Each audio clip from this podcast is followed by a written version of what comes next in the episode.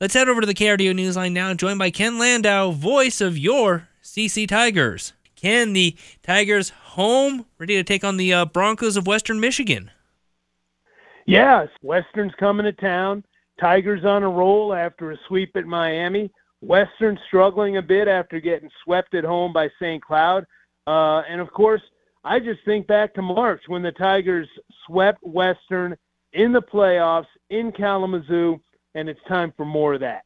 Yeah, and I know uh, I was talking with Coach yesterday, and he'd mentioned uh, kind of the two teams built very differently, and the, this matchup might get the Tigers ready for the upcoming holiday season and kind of taking care of Grandpa because those Western guys uh, may be pushing that upper edge of uh, eligibility.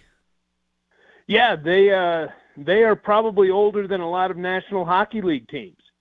Uh, they've got one guy who's 26 years old uh, defenseman who's played, I think, at three different schools, and uh, uh, I think I think he uses just for men to color his hair. And when we're talking Get about rid of this, the gray, as it were. yeah, and you know, getting rid of the you know kind of bad taste the past weekend, we coming off that sweep as you mentioned. What do the Tigers need to do to keep this momentum going? Because it seems very much as if it's been feast or famine. Either they're only scoring one goal a game or they're only giving up one goal a game. How do we kind of get this uh, to more of a positive build moving ahead? Well, I think what the Tigers have to do, Andrew, is, is just play their game.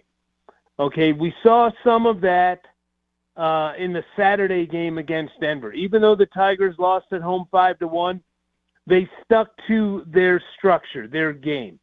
We saw 120 minutes of that at Miami last weekend. And when the Tigers play their game, okay, and play within their structure, they are a very difficult team to beat. And I think that if they stick to that, play their style, you know, uh, up tempo game, defensive minded, stay out of the penalty box, the Tigers are going to have themselves a great weekend against uh, the Broncos. And when it comes to that matchup between the Broncos, who do you expect to uh, kind of be one of those standout players this evening? Well, it's hard to it's hard to go against the two guys that were named players of the week in the NCHC.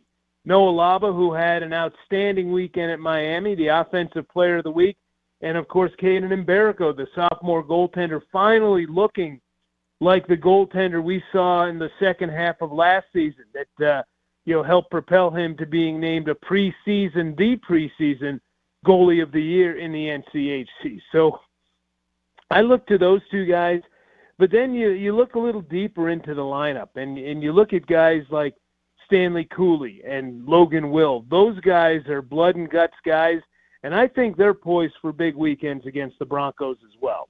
It'll be a fantastic matchup. Coverage starts at 6:30 tonight, 5:30 tomorrow night here on KRDO News Radio. Ken, really appreciate it and uh, joining us here on KRDO's Morning News.